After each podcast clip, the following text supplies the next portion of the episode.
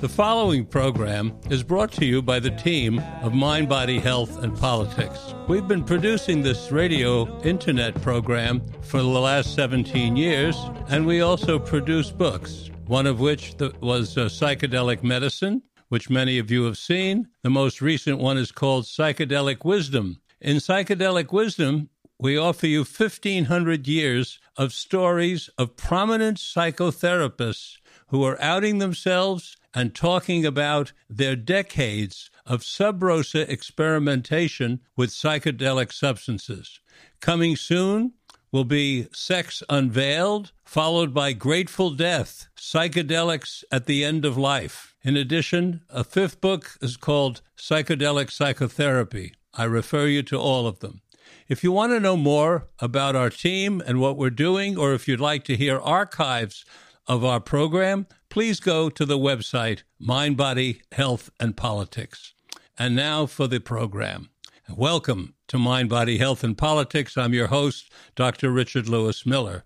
The mission of Mind, Body, Health, and Politics is to enhance physical and emotional well being and encourage community. I say encourage community because I believe that human beings are basically friendly tribal animals we like to hang out together. We like to be together. We like to do things together. And we're basically nice to one another.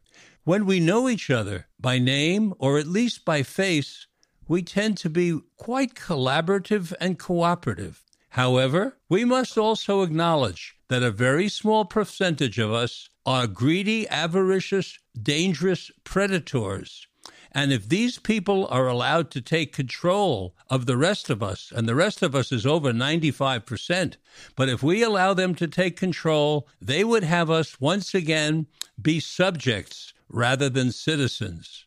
In the words of Thomas Jefferson, eternal vigilance is the price of liberty. Our guest today on Mind, Body, Health, and Politics is Andrew Penn, a psychiatric nurse with the University of California in San Francisco. Welcome, Andrew. Thank you, Richard. Thanks for having me. You're welcome.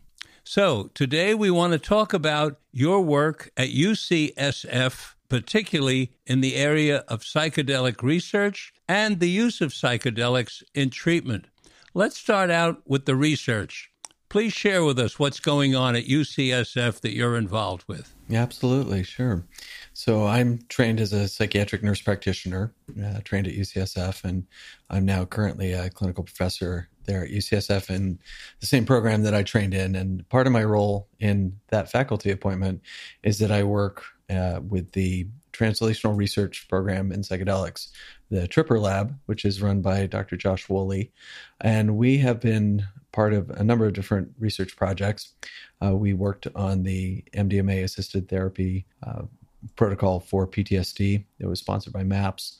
And then we were also a phase two research site for uh, a study of psilocybin uh, assisted therapy for major depression. And we're currently running a couple of different trials, uh, most notably one on uh, people with depression and comorbid Parkinson's disease. And we'll soon be starting a study looking at people with bipolar 2 depression and a treatment with psilocybin assisted therapy. So, in that uh, research capacity, I was the, the co principal investigator for the major depression study. I've been a medical monitor for all of these studies, and I've also uh, been a study therapist uh, with a number of our subjects through the, the different studies over the years. So I've worn a lot of different hats as one does in research, uh, and it's been really interesting to sort of have a front row seat at this uh, at this ongoing research uh, project that's happening really now all over the world.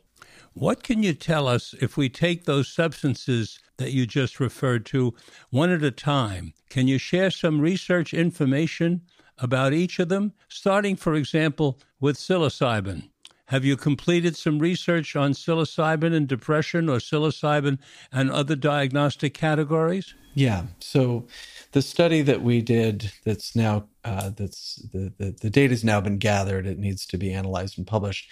It was a multi-site trial sponsored by the USONA Institute, which is one of the two um, major enterprises developing psilocybin for depression. And they're based here in the U.S. They're a, a nonprofit organization, uh, and they're working towards uh, developing psilocybin as a treatment, as a possible treatment for for depression.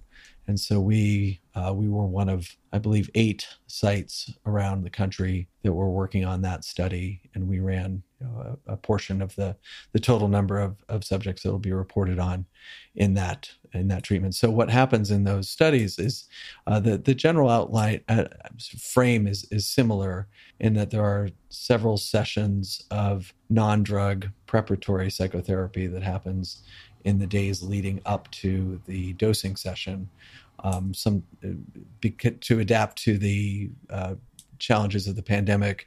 We did some of these on Zoom, and the last one before the dosing day was actually done in person in our in our study room, so the subject could try out the couch and try out the headphones, and we could show them where the bathroom was and kind of go through our procedures.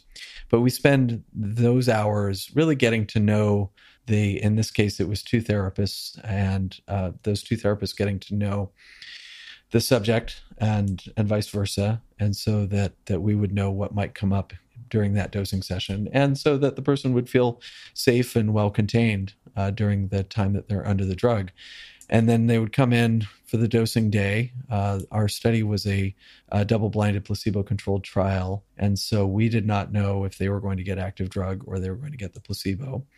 And we would uh, administer the, uh, the same two therapists who did the preparatory therapy would administer the drug, you know, usually around 9 a.m. And we would be there for uh, the agreement was that we would uh, we would be there for the six or seven hours of the drug effects. Um, usually by six hours, it's starting to wear off, or has actually worn off altogether.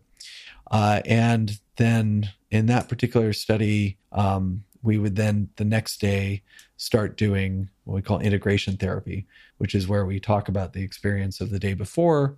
Uh, we really try and make sense out of what happened, what was talked about, what was felt.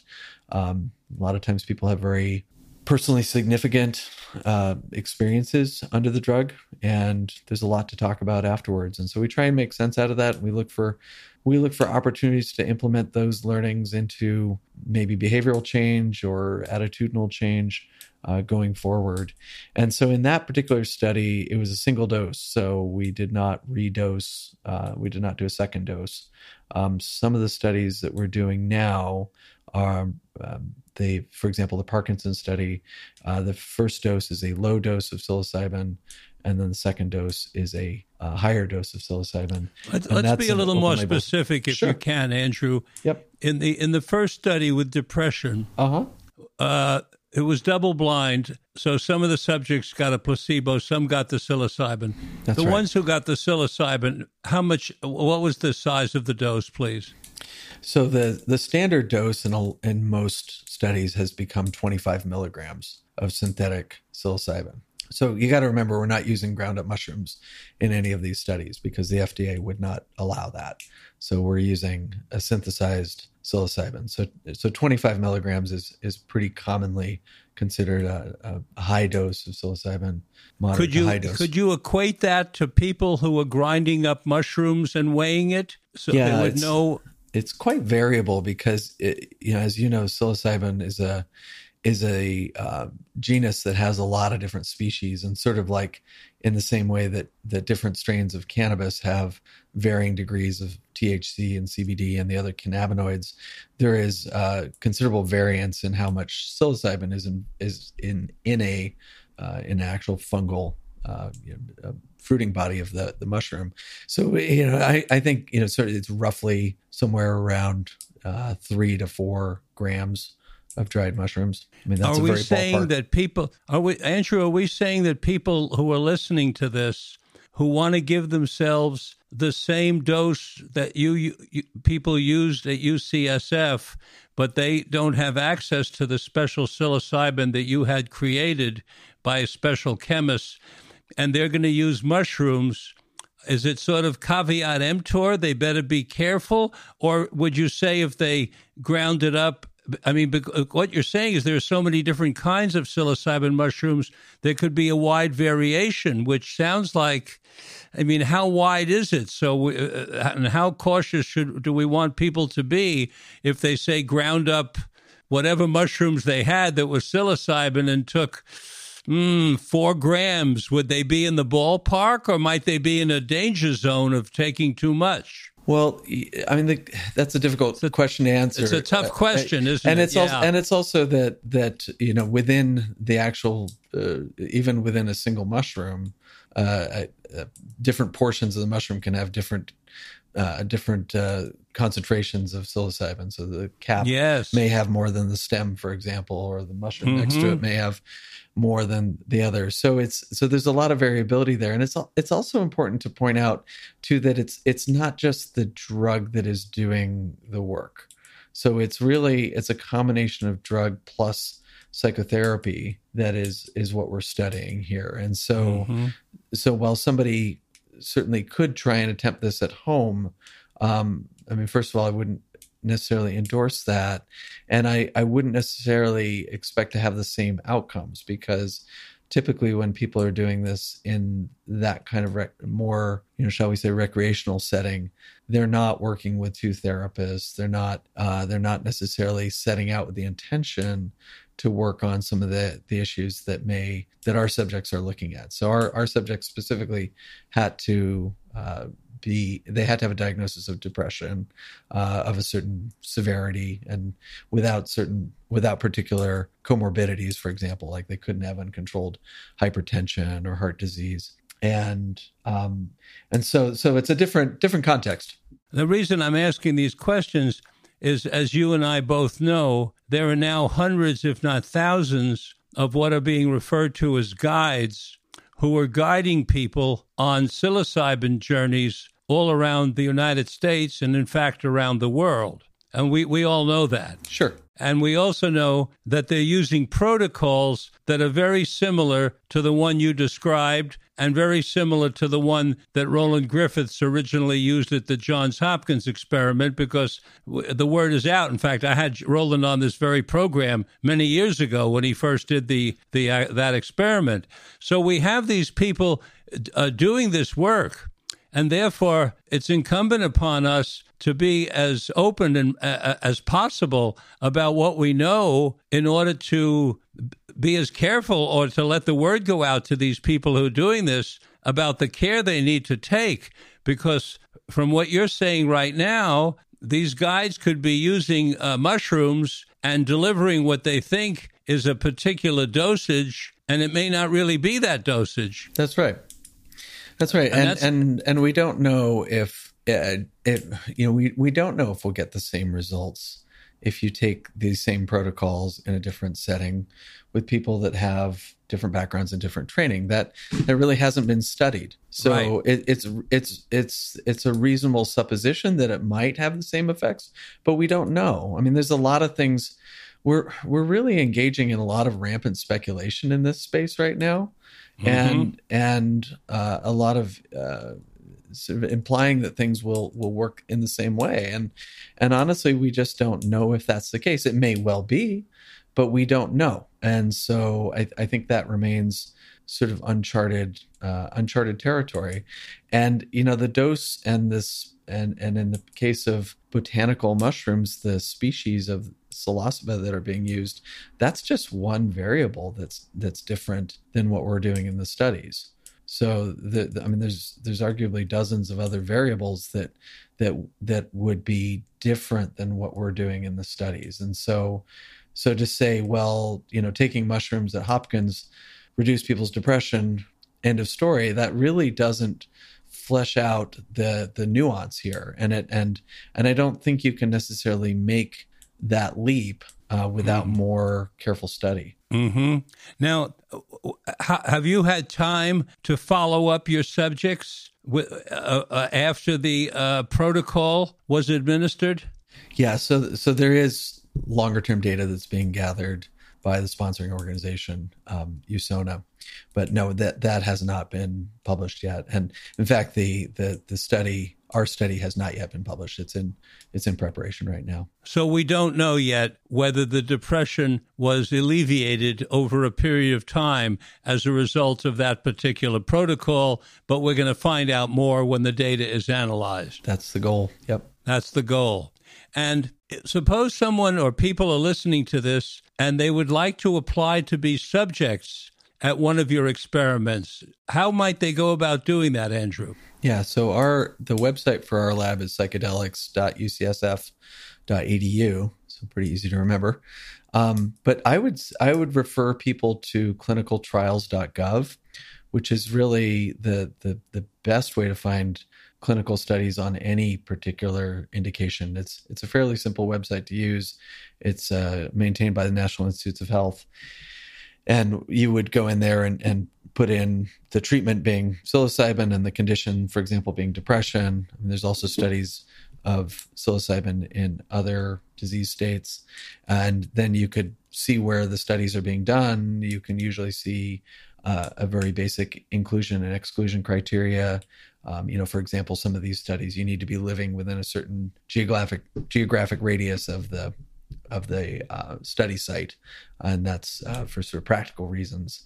Of many of these studies have multiple visits that need to be uh, need to be done, and so having people that live 500 miles away isn't very practical, for example. But that website will uh, will list all the studies going on actually internationally if they're registered with uh, National Institutes of Health, and it makes it much easier to find these studies. But you can you can filter by you know studies that are currently enrolling or studies that are uh, will be enrolling soon. Yeah, there's there's different ways of filtering the data, but clinicaltrials.gov is a very user friendly uh, website. Clinicaltrials.gov, everybody. Mm-hmm. Clinicaltrials.gov. That sounds like a very important inf- piece of information. Thank you for that. Your research would be listed in yes. clinicaltrials.gov. Yeah. Correct? Yes. So if somebody in the Bay Area, because a lot of our listeners are in the greater Bay Area, wanted to apply to your program, they would go to clinicaltrials.gov and then they could do use the filters in order to get to the UCSF program. That's right. And there's also studies going on at Stanford. There will be a study happening at Berkeley soon. Um, so there are there are other sites in the Bay Area. Um, but this is a way of of finding out if if one would at least on at at first pass qualify for for the study um, and then usually there is uh, a way of contacting the the research coordinator to uh, to take the next steps for enrolling in clinical trials. Now, Andrew, San Francisco has recently passed a law, as I understand it, legitimizing uh, psychedelics that are grown that come from the ground. Do I have that right, or do you know much about that?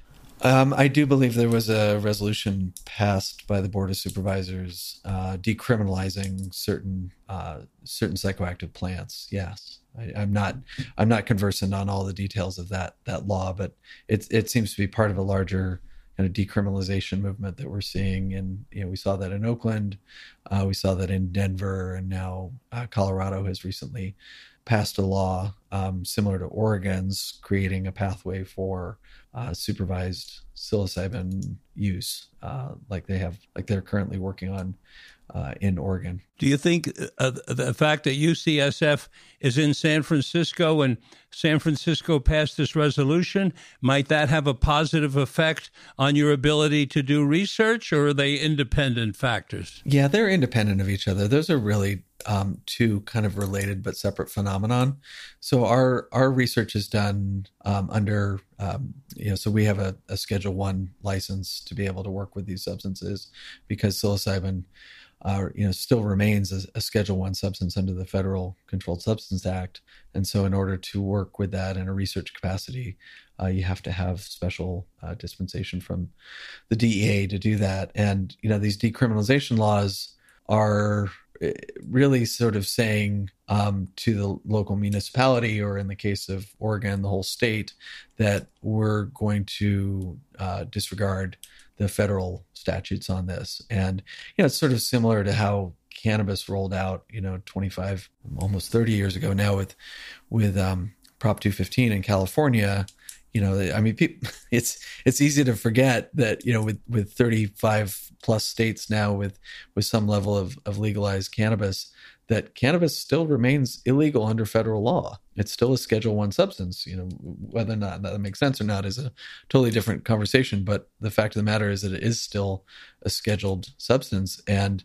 the feds, since really since Clinton's time, have sort of opted not to enforce that law. Um, but it does still remain a Schedule One substance. And you know, if we remember from our high school physics class, civics class, not physics, civics class, you know that that that federal law does trump um, state law in these cases, but the feds have to enforce it. Um, so these these measures are somewhat symbolic. I mean, I really think they they reflect you know a greater uh, interest in uh, decriminalizing uh, personal use of substances. Uh, it it does create sort of murky areas with regards to commerce.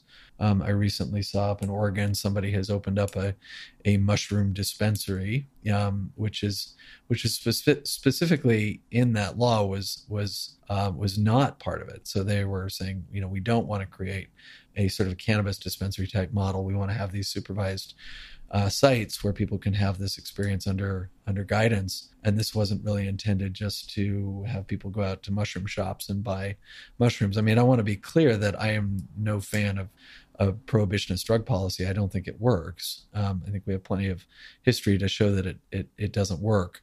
Um, but there are a lot of different streams that are kind of in parallel to each other within psychedelics. So there's the clinical research uh, end of things, which I'm deeply involved in, and then there are all these sort of cultural um, paradigm shifts that are happening, and decriminalization is one of those. But they're they don't really um, they are somewhat separate from each other. Do you know anything about the nasal spray of uh, psilocybin that one of the companies has manufactured and is uh, selling? I'm not familiar with a nasal spray. No, we we were doing some some work with a company called Filament that is has created a uh, has extracted psilocin from from the uh, fungal matter and is is developed a product that is a sublingual administration of psilocin. I'm not familiar with the nasal spray. I mean, there's a number of different um, attempts at, at at creating different delivery mechanisms of this drug um, for for various different reasons. I mean, uh, you know, one of one of the things that there is considerable variance in is how quickly people absorb uh, psilocybin. For example, some people will, you know, and it also depends on how much food is in your stomach and such. But there is some variance in what we call the pharmacokinetics of of the drug, and so some of these products may be an attempt to uh, make a more reliably deliverable product, um, mm-hmm. so that you know you can reasonably say how quickly this is going to last and how long it will, uh, mm-hmm. how long before it takes effect. Um, mm-hmm. There's also a lot of interest uh, because it, so one of the one of the possible challenges with future psychedelic therapy is the amount of time that it takes. And so, for example, our study session is really an all day session. I mean, the person will, you know, they get there at say 8 a.m. We get them settled. We get their vitals. Uh, we go down to the pharmacy. We get the drug. They take it say 9:15. They're going to be under that drug probably until three or four o'clock. Mm-hmm. and we're going to start winding up around five. I mean, it's mm-hmm. it's shorter than LSD, um, but it's still a long day, mm-hmm. and so things like ketamine, you know, are much shorter acting. Ketamine lasts for about an hour, hour and fifteen minutes. Other drugs like 5-methoxy uh, dimethyltryptamine, 5-MeO DMT, you know, last even even less time than that. Um, can last 15, 20 minutes. So there's there's interest in looking at other compounds that maybe don't uh, take as long uh, to have an effect because just from a healthcare economic standpoint, that that's a lot of uh, therapist time spent uh, for for that return. I, I, mean, I think it's time well spent, but it is it is time consuming. Well, it is. And one of the things that concerns me about your research and about Roland Griffiths' research and some of the other research that I've encountered on psilocybin as well as LSD is so often there are two therapists involved. And that's setting a kind of precedent which is going to be unrealistic in the real world because only the very wealthy will be able to hire two therapists for six to eight hours so it won't be available to probably 99% of the public. So I agree with what you're saying. Other other uh, substances and other tactics are going to have to be involved. Be, you mentioned uh, uh, physiology. So before we go on to the next one of your next research projects, tell us about the physiological effects of the subjects who received the actual uh, psychedelic medicine. Tell us about their heart rate, their their uh, blood pressure, and what other measurements you took. Yeah, so we're we're mostly uh, just measuring blood pressure and heart rate. Um, generally, psilocybin doesn't cause significant temperature increases, so that hasn't typically been an issue. But um, it, it is known that psilocybin is what we call a pressor, in that it, it, it can cause blood pressure to increase and it causes heart rate to increase. Um, other physiologic effects, uh, nausea is not uncommon, especially with drug onset. Um, sometimes some unsteadiness on the feet. You know, we make sure that people are accompanied when they go to the bathroom so that they don't fall. Um, uh, sensitivity to, to light and sound. Sometimes people get cold easily. Um, those are some of the physiologic effects that we see a lot of. But mostly, we're making sure that that the subjects that we're running have normal blood pressure to begin with, and we we do have uh, what we call rescue medications for extremely elevated blood pressure, which we have not needed to use. Um, so we have that on, we have that on hand and protocols to use that if we needed to. But but in people that are have normal cardiovascular health, um, it really hasn't been an issue that we've had to intervene with. But uh, what in terms of heart rate increase? I mean, have you seen tachycardia, mm-hmm. or is it you're talking? I mean, uh, like over a hundred? Yeah, sure. Or yes. Yeah, yeah, not not severe tachycardia. I mean, I mean, really, we're not seeing heart rate and blood pressure changes that would be that much greater than, say, if somebody was exercising uh, robustly. You know, I mean, of course, you see tachycardia and and um, increased blood pressure when you're exercising. So, you know, in people that have um, that have that cardiac reserve and have have that are physiologically stable, then it's really not much of an issue. But that's why we also generally screen out people that have um, hypertension or heart disease uh, because you know in, in research studies there's a long list of things that we exclude people for and for many reasons it's it has to do with safety in other situations that has to do with the fidelity of the data. You know so for example we uh, generally require people to come off of antidepressants that they're on. Uh, when they're entering our studies. And the reason for that is is uh, twofold. One is that certain antidepressants uh, do seem to attenuate the effects of psilocybin, and the other is is the more around the fidelity of the data. So if we um, if somebody gets better after a psilocybin treatment and they're also on an antidepressant, it's difficult to know where to attribute that that change. Was it because of the antidepressant or was it because of the psilocybin? So in order to not have that problem, we we ask people to come off of the medications that they're on, um, and we do that in a in a gradual way um, before in the the weeks leading up to the the dosing. That's a very important piece of information. And what kind of uh, medicine do you have on board in case their blood pressure goes outside of the parameters that you find acceptable? Uh, we have nitroglycerin, we have clonidine, we have labetalol. Mm-hmm. And for increased heart rate? Labetalol. It's a beta blocker. Labetalol. Uh huh but we again we we've not needed to administer any of those. I mean, the the cardiovascular effects are are quite predictable for the most part. You know, you really see them sort of tracking um, drug intensity. Um, they they begin to happen within about an hour of ingestion, and and usually plateau and peak at about the three hour mark, which for most people is sort of peak subjective effects of the drug as well. So they seem to track serum levels. Well, it sounds like if if the levels they they're going to with their heart rate and their blood pressure are similar to what you'd get with uh, uh aerobic exercise. Uh, that's within reason and uh, outside of a danger zone. Shall we go on to uh, a study on another uh, psychedelic substance that you're involved with or are familiar with at UCSF? Sure. Okay, you pick one this time. Well, I can I can talk a little bit about uh, the MDMA for PTSD study that we were. Please, that would of. be great. Yeah, so this is a fairly well known study, probably to a lot of your your listeners. This is the the large study that's um, uh, approaching completion uh, at last after many years of many many years of work. Um, that's sponsored by MAPS, the Multidisciplinary Association for Psychedelic Studies, and this is the study that's looking at um, a protocol of three doses of MDMA assisted therapy delivered um, about you know roughly sort of four to six weeks apart um, over so the there's a there's a number of non-drug sessions that happen before and between and after the MDMA sessions uh, and this the the target condition here is uh, post traumatic stress disorder. So our lab was part of. So um, the study is wrapping up what is known as a phase three study. So for people that aren't familiar with drug development, there's really three phases to it. Phase one is is very basic uh, safety and sort of dose finding uh, done with a very small number of subjects. Uh, phase two is sort of proof of concept. So, this is where you're looking to see if it actually treats a clinical condition in a smaller number of subjects, and you're looking to see if it can be done safely or at least to begin to identify what the known risks are. And then phase three is typically, um, it's usually two large studies uh, with often several hundred subjects uh, in that study. And the, the idea there is to see if that proof of concept holds with a more diverse and larger population. So that's really an attempt to approximate how well it might work in in a larger clinical population.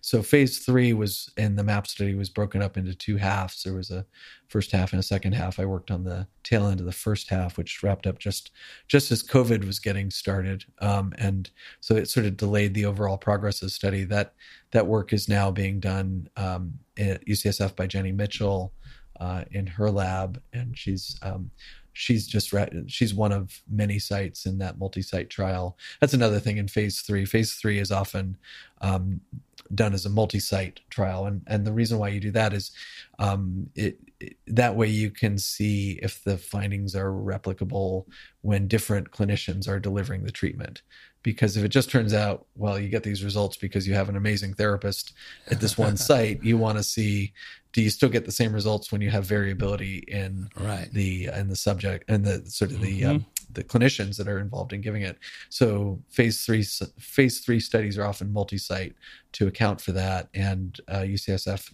had one of those sites and they're I believe they've run their last subjects, so that uh, and I believe the last subjects for that study are are finished up now. So they'll go into uh, data analysis and and hopefully uh, publication of that very soon. And and that will also involve if the findings are positive, uh, that there will be a submission to the FDA for uh, what's called a new drug uh, application. So that would be the mechanism by which this would be approved by the FDA for uh, for treatment by clinicians. Would you be willing to venture a guess uh, regarding amount of time before that submission to the FDA might realistically take place, given that there are so many sites that are doing the research simultaneously? Yeah, I believe all the sites have wrapped up their uh, if if if they've not finished running their subjects, they will be very close to it. My understanding was before the end of the year that those that those sites would be done running the subjects, and that that that data would go into analysis, um, if not now, uh, within the first month or two of the new year. And the intention, my understanding from MAPS, is to submit that data to the FDA in the beginning of 2023, with hopes of, um, if it's positive, that there would be uh, some form of FDA approval by uh, the middle or end of 2023. So it could very well be right around the corner. I mean, it's important to put a to put a fine point on that. That there's a lot of people that sort of talk about that this is going to legalize MDMA, and and it that's not really true. I mean, what it will do is it, it will lead to a rescheduling of MDMA off of Schedule One because it will be shown to have a, a medical use. And Schedule One, by definition, is has no medical use and has a high potential for misuse. Um, but it would only be legal for use under very specific circumstances and very uh, in very particular places. So, um, possession of of illicit MDMA would still be illegal um, and and so it's it's there's there's a lot of sort of I would just call it unclear reporting in this space and and a lot of hype and um, one of the things I hear of a lot is that this will legalize MDMA and and that is true in a very specific way but not not for general public consumption. I think there's a belief out there that if MDMA is changed from Schedule 1 to Schedule 2, physicians will be able to prescribe it. Is that accurate? No. Um, no more so than um, than being able to prescribe, say, a surgical anesthetic. So, you know, if you've had a colonoscopy, for example, you probably had a drug called Versed, midazolam. It's a it's a benzodiazepine. It's used in procedures all the time because it eliminates, you know, sort of relaxes you and eliminates any memory of the occasion. Um, which for I've colonoscopy, which for colonoscopy is probably something you want.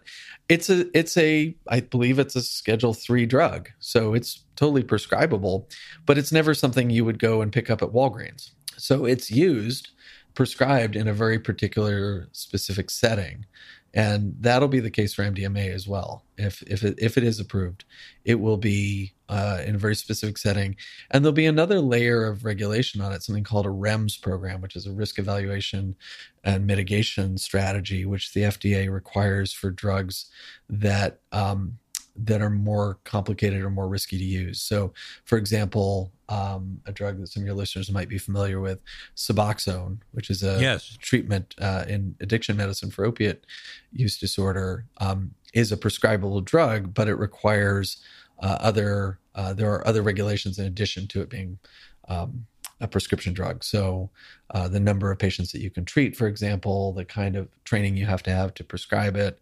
Um, for some REMS, is there's a uh, there's a REMS for esketamine, uh, which is the nasal spray antidepressant form of um, or the enantiomer of ketamine um, that has that says that the the patient has to be kept in clinic for two hours after the delivery of the drug, and this is never to be a take home drug.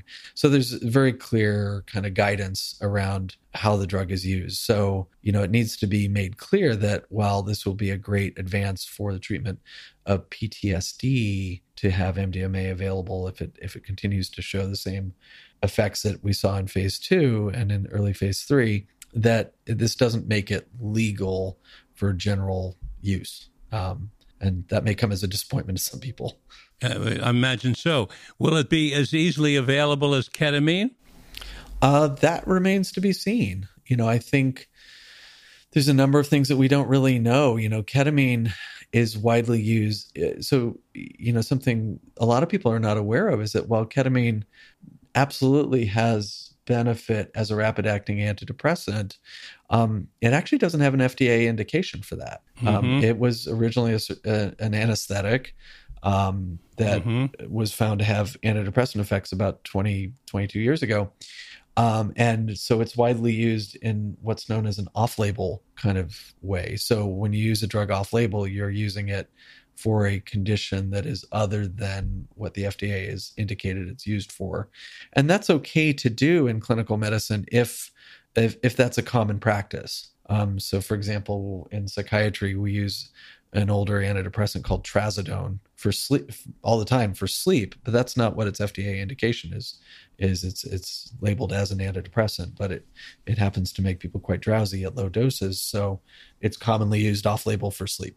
Um, if, uh, off-label use is is is you have to be careful with off-label use um, because you know I, I imagine there's going to be a lot of off-label MDMA prescribed um, in if if we do get into a situation where uh, it is legal to use and and and you know there's pros and cons to that. I mean it, off-label use is one of the ways that we find other uses for drugs but if it's if it's used if if it's used as sort of a pretext just to give people mdma um, for conditions that have not been studied, we don't know what the risks of that are. So, you know, part of part of doing FDA type trials is to be able to begin to identify the risks of, of a drug. And, you know, we know a lot about the risks of MDMA because uh, organizations like the National Institute on Drug Abuse sunk millions of dollars into studying the potential risks of it, you know, some sometimes with good science, sometimes with bad. Um, so we have some awareness of what the risks of MDMA are, but we don't necessarily know how effective it is for treatments for conditions for which it hasn't yet been studied you know so maybe it helps with eating disorders but we don't know because mm-hmm. those studies are only just now being done um, it's a reasonable supposition but until you have the data you can't say that it works you got to prove well, it. But what we do know from before it got scheduled, and I know as a, as a clinician, is that it's it's very helpful in couples psychotherapy. Mm-hmm. Yeah, and, absolutely. There's a great history of that you know, the pre-prohibition use with you know Leo Zeff and and and and colleagues that he he was a good friend of mine. Oh, yeah. Yeah, and and I think these are all uh, yeah, these are all things that need to be studied and should yes. be studied, and hopefully the rescheduling of the drug will make it easier to do those studies. But I I do take a a, a, position of reasonable caution. I think there's mm-hmm. you know there's a there's a lot of exuberance in the psychedelic space right now, which I, is understandable because you know a lot of these conditions for which we are seeing if these are viable treatments, we don't have good treatments for. You know, we don't have great pharmacologic treatments for PTSD, for example. So I get why there's an impatience and there's an urgency. Um, and it's if we get going too fast and without really thinking this through, we really run the risk of imperiling the whole enterprise. You know, and this is where I get a little a little testy with people that want to rush into this sort of headlong is that, you know, a lot of people, myself included, have spent a good chunk of their careers um, trying to get this to this point and you know rushing into this kind of recklessly really runs the risk of, of feeling a backlash and of having this be pulled off the market and rescheduled back to schedule one. Um, you know because there the other thing to remember is that fda approval is really only just the starting point. Um, it's from that point then we can figure out how this is used clinically where this fits into existing treatment paradigms. And we start to also see risks that were not yet identified in clinical trials so um, you know for example if there's a, if there's a side effect that only happens to one in 5,000 people, you might not pick that up in a clinical trial of 500 people, but you will when you give it to 5 million people uh, in the general population. And so there may be risks that we don't yet fully understand that we want to understand them and we want to mitigate those risks. Um, and, you know, some people, for example, may need a lot more psychotherapy than we've been doing in the studies to date. You know, that may be fine for the average person, but somebody who has a lot more trauma or a lot more uh, issues around attachment, for example, complex PTSD, may require a lot more care and treatment than somebody who has a more straightforward kind of PTSD. Well, I'm with you on the uh, importance of caution. I'm also a person that's been waiting for over 50 years for uh, a, a research to be allowed, and it's been a very long wait, I can tell you. With regard to MDMA, um, I know that there have been there's evidence of uh, cardiovascular effects, but I also know that from anecdotal data, we've had tens of millions of people using this, and we do not have an inordinate number of people going to emergency rooms as we have with fentanyl, with cocaine, and with heroin. And I would think that those tens of millions of people around the world who are using this would count for something. In terms of, you say one in 5,000, we're talking about 1000000s mm-hmm. And yet we do not see headlines of people dropping like flies from MDMA, whether it's at, even at raves where they're getting overheated um, and they're getting dehydrated. We've had a few problems, but it's really been quite negligible when you add the whole thing up around the planet. Right, and that and that that existing data around safety um, and what's been known from the the more NIDA um, funded studies in the past that were looking really more at the harm potential harms of the drug were some of the things that allowed it to get breakthrough status. Is that that that MAPS could make a case that there was a, a fairly large amount of safety data and that the risks um, you know, because MDMA, like all drugs, has has risks, has side effects. Um, you know, for example, uh, hyponatremia, which is a, a, a, sudden drop of the sodium in your in your blood, um, it can be quite dangerous. It can cause your brain to swell. You know, often when people die from MDMA toxicity, it has to do with hyponatremia leading to sudden brain swelling, which causes a person to to die. Um, you know, that is a known risk of the drug. Um, it can be mitigated through various forms. You know, harm reduction folks talk about this a lot. You know, the old the old sort of story that you had to drink lots and lots of water on MDMA is actually dangerous because drinking lots and lots of water will flush the sodium out of your body and that that that's actually quite dangerous. So you do need to drink fluids, but you don't need to drink excessive amounts of fluid. Um, you know, and that that a hot, sweaty basement rave might be a lot of fun, but it might not be the safest place to be taking a drug that causes uh, that that could cause electrolyte problems and and um, hyperthermia. So you know, it, your point is well taken. Um, and you know, and I also think that there's there's a lot of kind of uh, I mean, drugs all have side effects. Um, can you, know, you tell and, us some of the negative effects on the cardiovascular system that your research with MDMA has offered us? Yeah, I mean, similarly, we we monitored blood pressure and, and heart rate and temperature on these drugs, and and you do see with with MDMA, similar to psilocybin, you do see some transient increases in in blood pressure and heart rate. Um, you know, nothing like you would probably see if you were dancing in a in a hot nightclub. Um, temperature increases were fairly negligible from the study, the subjects that I saw. Um, we'll see what the data says in in aggregate with all the subjects, but really, you know, there's a there is a known risk of of some increase in blood pressure and heart rate. So, you know, again, this might be the kind of thing where if you have normal cardiovascular health, you're fine, but if you have unstable hypertension or you you have heart disease, this may be contraindicated. Did you have to take action to uh, mitigate the effect of the MDMA on, uh, with regard to cardiovascular response, or was it similar to the psilocybin, where there was an increase, but it was within reasonable parameters, and you did not need to administer additional medicines? I, I don't believe there was any need for any cardiovascular intervention in the uh-huh. the first half of phase three that was published. The second half hasn't been published yet. So and in the 1st half, how many subjects? Uh, there was uh, 90 subjects in that study. Oh, that's it. Okay, that's a decent end. This data has not yet been analyzed. You've made that clear to us, but we're going to be hearing about it in early 2023.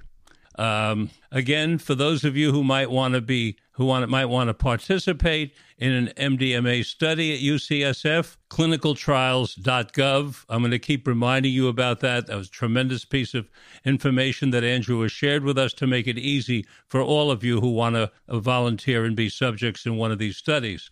Um, do we want to talk about another uh, research project while we still have time? Or is there something else you want to share with us about your life at UCSF while we still have some time? Sure. Well, why don't we switch gears a little bit? So, one of the things that I've done a lot of work. So, I'm a nurse by training. I'm a nurse practitioner, um, and uh, one of the, the projects I've been part of is is starting an organization or co-founding an organization called the Organization of Psychedelic and Entheogenic Nurses.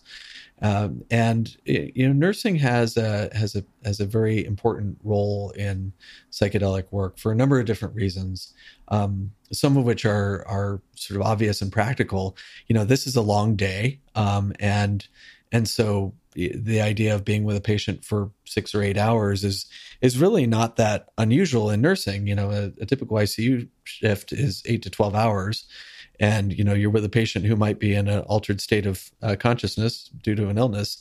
So the idea of being with a patient for a long period of time and supporting them while they heal is a very familiar idea to nurses and that that nurses really center um, the phenomenon of care as much or more so than than cure.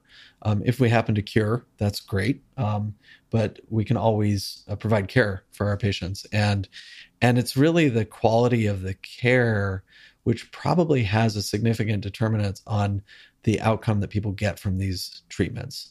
And so, in these, um, you, what I've I've done some writing uh, with uh, people such as Janis Phelps, who started the California Institute for Integral Studies certificate in psychedelic therapies and research.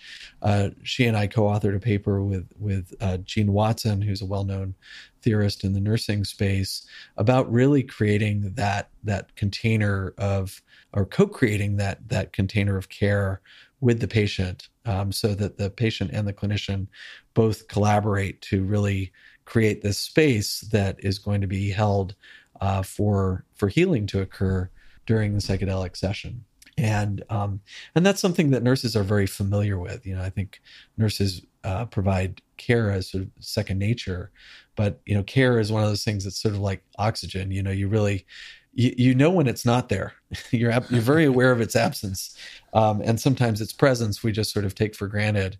But uh, just to sort of underscore an earlier point about that, it's not just about the drugs. It's really about this experience, which which ultimately is probably what what makes it healing, um, and that that that space of care can be held well or it can be held poorly or it could be considered unessential and that's really my biggest concern is that that in as we move towards greater efficiency you know market forces tend to squeeze or they tend to attempt to squeeze what appears to be inefficient out of any system in order to sort of maximize profit and maximize uh, market penetrance and such. And so one of the things that I think will will probably go away as this becomes closer to commercially available um, is is the two therapist model, which uh, you know may be okay. We don't know. We haven't studied it yet. You know, can can you do the same work with one therapist just as safely and just as effectively? We don't know. Um, and there's going to be other things that are probably going to there's going to be a an attempt to reduce the amount of care that is delivered during these sessions and really try and distill it down to as uh, the, the sort of cheapest, most efficient model as possible. And that that's great from a standpoint of access because as you point out if this is only available to people that are inordinately wealthy then that leaves a lot of people who need this treatment or who could benefit from this treatment not available to get it. So we want to have it be as efficient as reasonably possible. But but the minute we get to the point where we're losing either efficacy or safety then we've gone too far and, you know, we don't know where those lines really are right now because most of the treatments, the studies to date have been very kind of enriched environments where you've got two therapists, you've got a lot of time. Um, in the clinical world where there's going to be a lot of demand for this treatment, there may not be as many clinicians as we would like to have to deliver it. Uh, we're going to need to figure out ways to make this done more efficiently. And one of the things that that I think nursing could really step into that is that we are the largest profession healthcare profession in the United States. There's 3.8 million nurses in the United States. And what we're seeing during the pandemic, I mean, this was happening before the pandemic, but the pandemic just underscored it, is that um, a lot of nurses are burnt out and they're thinking about leaving uh, the profession. And I think a lot of them would stay if they could change what they're doing. You know, I think most nurses got into nursing because they wanted to help people, they wanted to heal people, and they still want that, but they're discouraged by things like uh, electronic health records and the bureaucracy of hospitals and and such. And so, if we could even take 10% of that 3.8 million people, um, you'd have a huge workforce, or even 1% you would still have a huge workforce of people who really already have the innate skills that you need to be to be a psychedelic therapist. You know, you really you need to be present. You need to hold that space with equanimity. Um, you need to be present for whatever comes up. Um, and you also need to be able to think on your feet. You know, if an emergency happens, you need to be able to manage it. Um, if if there's a physiologic problem, you need to be able to manage that. If there's a psychological problem, you need to be able to manage that. And nurses are good at all that stuff. I mean, we're really um, one of my colleagues, Wendy Marusic, says we are the uh, Swiss Army knives of of of, of healthcare. Um, we do What's a lot of the name things. of the organization again? It's please? Open Nurses, O P E N U R S E S dot org. Uh, the Well, you also organization. mentioned an- you also mentioned psychedelic nurses. Another organ was Nope, that's the same thing. a- so the Organization of Psychedelic and Entheogenic Nurses, or opennurses.org. opennurses.org. Have you discussed this concept that you're now sharing with me with Rick Doblin? Oh yeah, Rick and I have talked Good. about it. Good. Yes. because Rick- you know he's looking at starting uh, centers all around the United States, and your nursing concept sounds like it would uh, be ideal. Oh, yeah. because I, I, you know, you're right. We we know it. The, the, two therapists. I mean, I learned this actually, Andrew, some 50 years ago because I started a uh, clinic in San Francisco on Sacramento Street that was called the Gestalt Institute for Multiple Psychotherapy. And what multiple psychotherapy meant was two therapists were in every session. That was something that I was trained uh, uh, for by a group in Atlanta called the Atlanta Psychiatric Clinic that was headed up by uh, Carl Whitaker and John Warkentin. Whitaker uh, then went on to the University of Wisconsin Medical School and taught multiple therapy there. Well, it, multiple therapy was a wonderful uh, uh, method of therapy, and it was very effective. but it was it was it was totally impractical. Yeah. Yeah. You know, we did it for a couple of years, but we couldn't make a living because we was we, we couldn't charge people for two therapists in the room. Right. So we had to split the fee, and it was uh, you know it was just unrealistic. Though it was very effective. Ano- and- another way we can probably increase efficiency in this is by doing this in groups too. And so Uh, That's my next step. Yeah, and I so- went. I went on to become a group therapist Yeah. uh, for, for very much the same economic reasons to make it more affordable for people. And and group therapy is a very effective uh, form of therapy. It absolutely is, and and and you know what's interesting about group therapy and psychedelics. So, uh, my friend and colleague Brian Anderson did some really interesting research a few years ago at UCSF, um, looking at long-term HIV survivors, and these were guys that had survived, you know, what is sometimes referred to as the plague years of the early '80s and '90s, before protease inhibitors came along and really changed AIDS into a um, to a chronic illness instead of the sudden death sentence it was when it first showed up. And and so these were guys that lost a lot of people in their lives. You know, up to anywhere between twenty to hundred people they'd lost to the pandemic. And and so uh, Brian and his team they did uh, they did the preparatory psychotherapy as a group, so small groups, six six men, two therapists.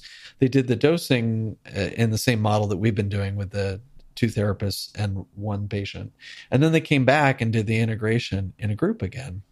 And not only was this um, feasible and safe, but it it also seemed you know this was a, a pilot study, so a small study, but what it really also seemed to have was this effect of creating community among people that had often lost many people in their community.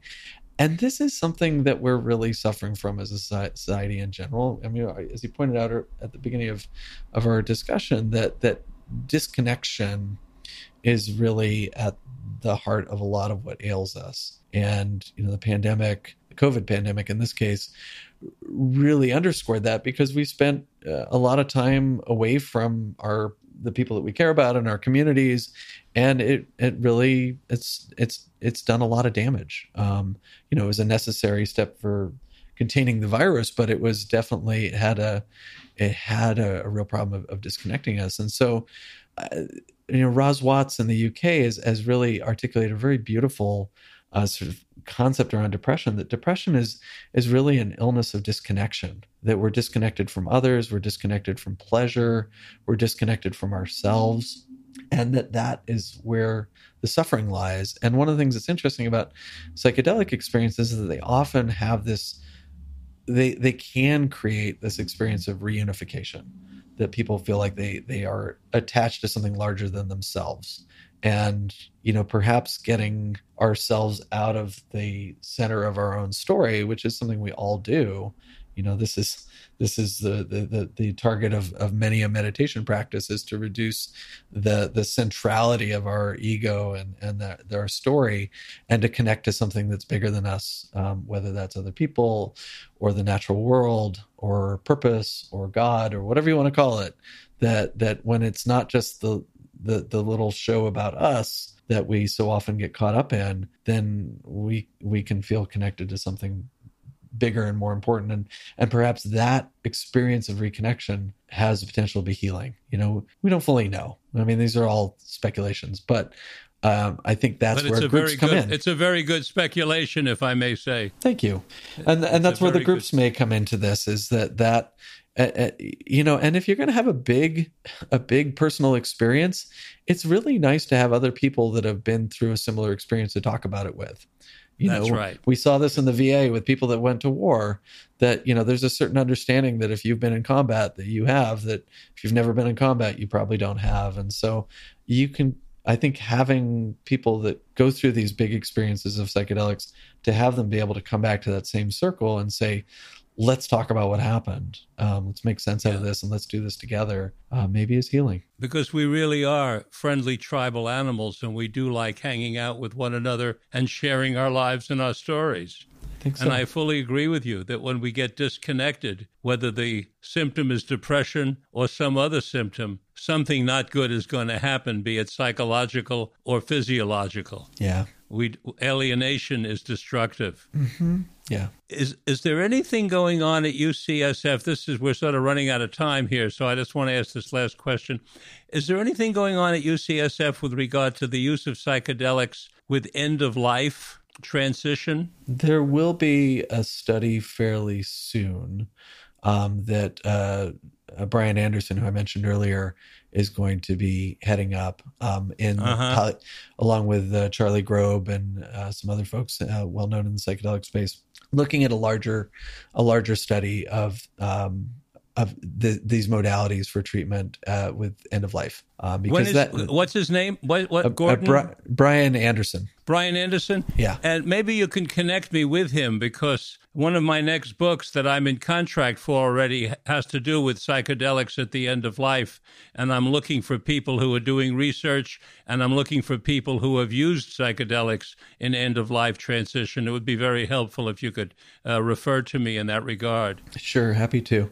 Yeah, and, and this is, you know, some of the published studies that were done at Hopkins and NYU back in 2016 you know really showed that there is a potential efficacy there for end of life, and and that is a, a tremendous need. Um, yes, and so so that is definitely something that warrants further further study. Well, it's been a wonderful experience being with you.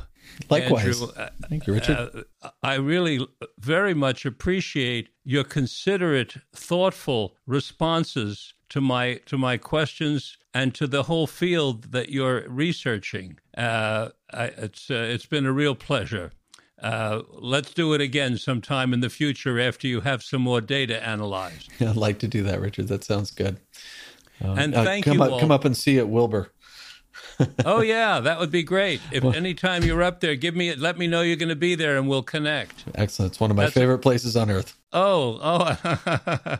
well, I'm delighted to hear it. You know, I, this is a whole aside, but you know, in the 1980s, I did chemical dependence treatment up there in the Cokenders Alcohol yeah. and Drug Program, yeah. and I utilized group therapy. Yep. Uh, in every one of those sessions for a 10 year period.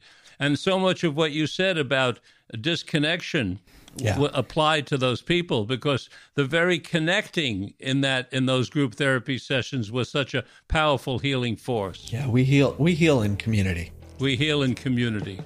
And so, for you community members who are listening and are part of our Mind, Body, Health, and Politics community, thank you for listening to today's program, and I look forward to your joining us again next time. Until then, this is Dr. Richard Louis Miller reminding you that good health is indeed worth fighting for, and it's essential for life, liberty, and the pursuit of happiness.